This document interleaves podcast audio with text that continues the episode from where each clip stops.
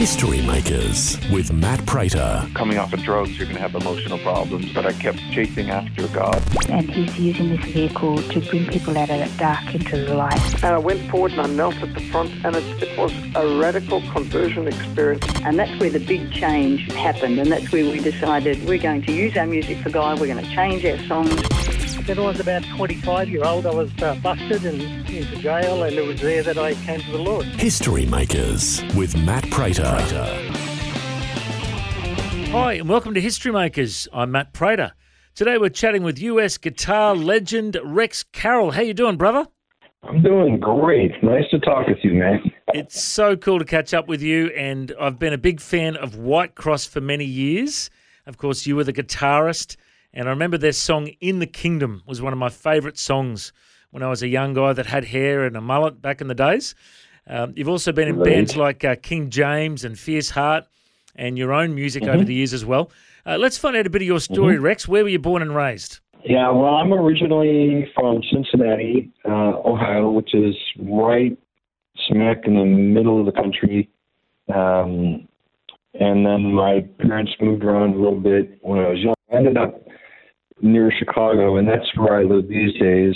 I'm a little bit north of Chicago, and uh, right right near Lake Michigan. And um, I have a church out there that uh, I've been part of for about 30 years now. Um, we was uh, some years ago. Um, I was looking for a church that would support me as far as being a Christian musician in a, in a traveling band. I, I felt that I needed some pastoral support for that because my career is not like your average career. So uh, Cornerstone Church was a good church for me. It was a good fit, and it's been a great place. My family has grown up there, and um, yeah, so that's where I'm pretty much plugged in these days, and um, life is good. Fantastic, mate. And tell us a bit about your upbringing. Did you have like a religious upbringing? My parents went to the church. My mom uh, and I continued going to church all through my teenage years. She likes to go to a lot of Presbyterian and Methodist churches, uh, which is a little bit more about they like to get out and do things in the community. You know, they're more like works based. Um, that, that appealed to her. So that's the kind of churches we went to. And then when I went to uh, university, I started reading the Bible uh, seriously for myself and getting involved in Bible studies and and uh, really learning my way um, theologically. And then, as I said, uh, for the last 30 years, I've been part of a great church here by Chicago. So, yeah. And I can never recall a time when I was not a Christian, yeah. but I I do remember uh, when I was 17, I read a book. You probably remember this book, The Late Great Planet Earth by Hal Lindsey. Yeah. I read that book and it literally scared the hell out of me.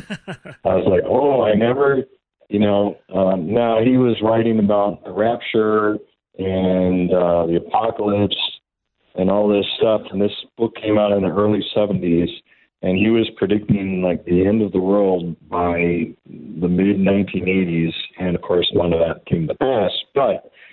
It did get me reading the book of Revelation. It got me reading the book of Daniel, and you know, as I became more aware of the scriptures, so I prayed the sinner's prayer, and I, I do recall uh, taking that seriously for myself. So I kind of mark from that point as the time when I made my own decision that yes, I am a Christ follower and a Christ believer, and um, you know, that's when it when it became real to me, and and then from there, uh, I went into a music career, starting with my guitar degree at university, and then and then uh, starting White Cross and uh, all the other things I've done. And tell us a bit about your love for music. Like, did you get trained as a as a kid in music, or did just, Yeah, yeah? Yeah, yeah. I, I, in fact, I was a little, I was a wee tot. Um, in 1964, uh, my parents had the television on, and I saw the Beatles on the Ed Sullivan Show on the TV, and I flipped out. I thought, oh boy, this is what I want to do. I want to be that. uh, they looked like they were just having so much fun, and I loved music from such an early age. And I wanted to be like Ringo. I wanted to play the drums, and so I was collecting drums. And I think my mom made a practical decision. She's like, "No way, I'm going to have drums banging around the house for the next ten years." So you know, get the boy a, a guitar, something seriously, so a serious musical instrument. So on my tenth birthday, I got a guitar, um, and I played it ever since. And I also grew up playing the violin, and I played the piano, and had some classical training. Uh, so that, and that's been very useful to me as well. And tell us a bit about how the band White Cross formed. At university, as a teenager growing up, you know, there was no such thing as Christian rock music. It didn't exist. So I was growing up listening to Led Zeppelin and ZZ Top and Black Sabbath. I, I when I was 15, I took great pride in being able to play all the Black Sabbath songs by heart. You know, Wow. I, I thought that was important.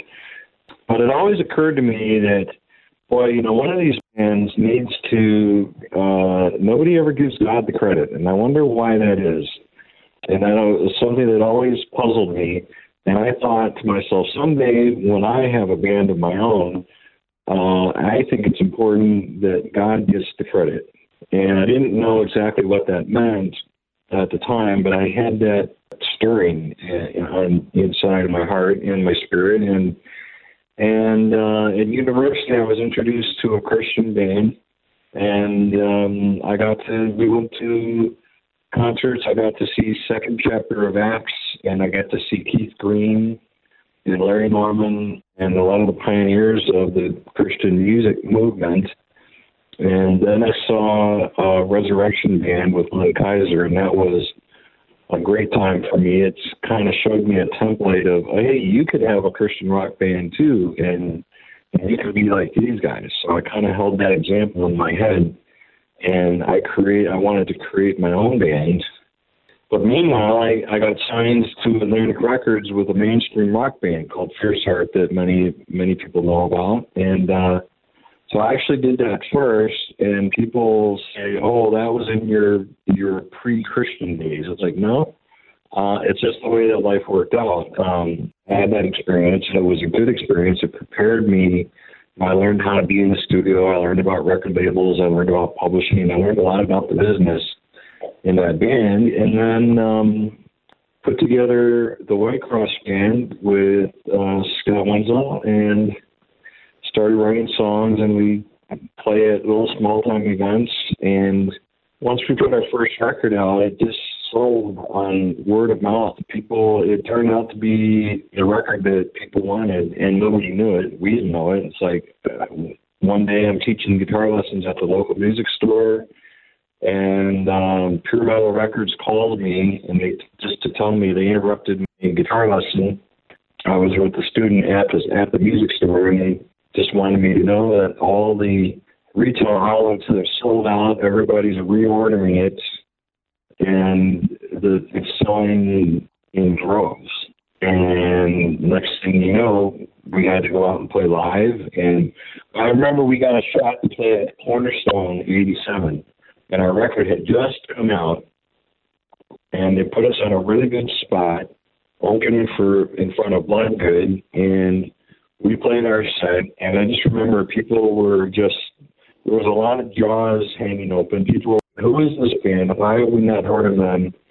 And why do we not have their record? Where is the record? And then that that was just a really great moment for us because uh, everybody took went home from that festival and and spread the word. Yeah, there's this really cool band and we got to check it out. And then everybody bought the record, and then we went out and opened for Steve Taylor. And after that, we just played on our own and did our own shows. And we've been doing it until this very day, this very moment.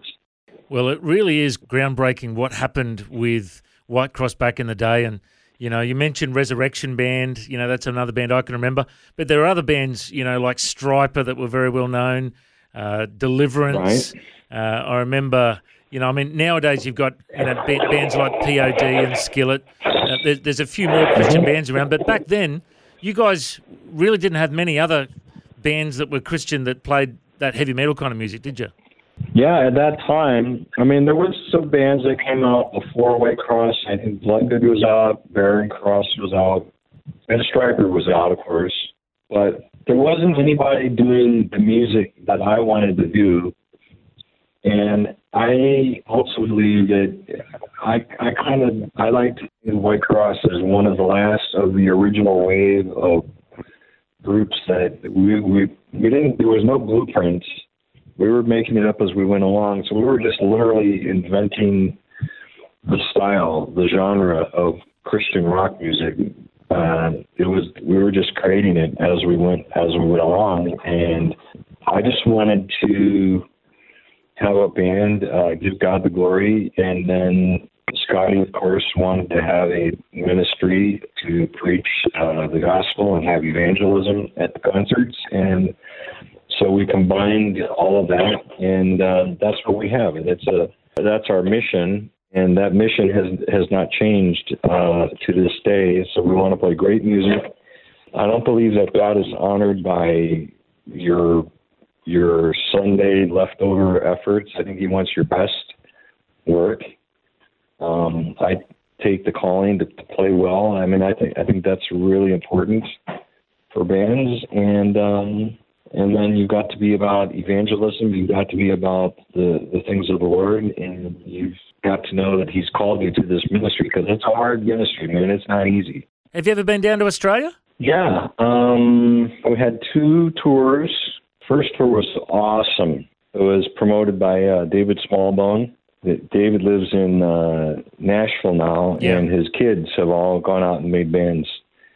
Um, do you remember Rebecca St. James Yeah, and for King and Country, yeah, and for King and Country? Yeah, Yeah. exactly. awesome. Aussies. So I was I was over. Uh, we we uh, I was I remember being over at the Smallbone uh, household, and he's out and back cooking steaks on the grill, and I'm inside the house, and Rebecca wanted to play Nerf baseball. And her mom was yelling at her like, "You don't be playing, you know, don't be playing ball inside the house." Just at that moment, uh, I pitched I, I you know I just soft pitched the Nerf ball to her and she whacked it with the baseball bat and bam, you know, she hit the ball and knocked the lamp over. Yeah. it was hilarious. wow, So so good. I remember that. That was great great fun. And uh I think the King and Country guys were like they were all like in their diapers at that time, if I re- if I recall correctly, because they had they had a lot of small kids running around. yeah, so cool. Well, hopefully you can come back down under Australia one day, hey? I would love to. I would love nothing better. And tell us what it looks like today. What, what are you doing these days in ministry wise? we have after 37 years together. Scotty is more or less retired. Um, he's not doing much these days. We have a new singer in white cross um, we're calling it white cross 2.0 for now but uh, we may just refer to it as white cross down the road. I'm not sure but um, anyways the, the group is still together and we have played a couple of times um, this year. Of course, last year we lost because of COVID, but we're back together this year. We have a uh, we have a record label. Um, just this morning, I heard from my um, my record label about there's an, uh, a booking agency that uh, wants to take us on and put us out there, and so that's very exciting. Um, so we're planning to be back in action because we have a we have a message that the world needs to hear, and God's not done with us yet. And uh, you know, uh, people talk. Politics is the big thing in the news these days, and people are are angry uh, at the idea of having to get vaccinated, and some people are angry because they're angry at the ones who don't want to get vaccinated and everybody's mad about something and politics is not going to fix anything uh, what's what the only thing that's going to make any difference is revival people need to humble themselves before the lord and um, allow God to have first place in your life. And then that's when enough people do that, then some of our some of our national uh, issues that we have will take care of themselves. If we can put God back on the throne and let God lead the way uh, as it used to be, we need to get back to that. So we have a message, and it's we need it now more than ever. Absolutely. Well, I couldn't have said it better myself, Rex, and it is such a privilege to catch up with you today. If people want to find out more, the website is rexcarrollmusic.com, and there you'll find links to uh, some of the uh, YouTube videos and some of the information uh, about bands like White Cross and King James and Fierce Heart, different bands that Rex has been a part of. And uh, Rex, uh, mm-hmm. I remember when I first started in Christian radio in my teenage years, playing the song "In the Kingdom" and thinking it had the best message. The best message the world needs to hear. You know, we're alive, we are strong, we're a nation, we belong. We all need to get together in the kingdom. You know, it's so it's such an important song, uh, and uh, I, re- I just want to thank you for the influence that song has had, and, and many of your other great songs as well. And uh, it's been such a privilege to catch up with you Rex. I reckon you're a history maker. Thanks for joining us. Thank you, Matt. My pleasure, and stay in touch all the time. If you'd like to hear this conversation again, listen online anytime at historymakersradio.com. There you'll also find links to all of our social media channels, and you can subscribe to our iTunes podcast. History Makers is a faith based ministry, and we want to thank everyone for their generous support.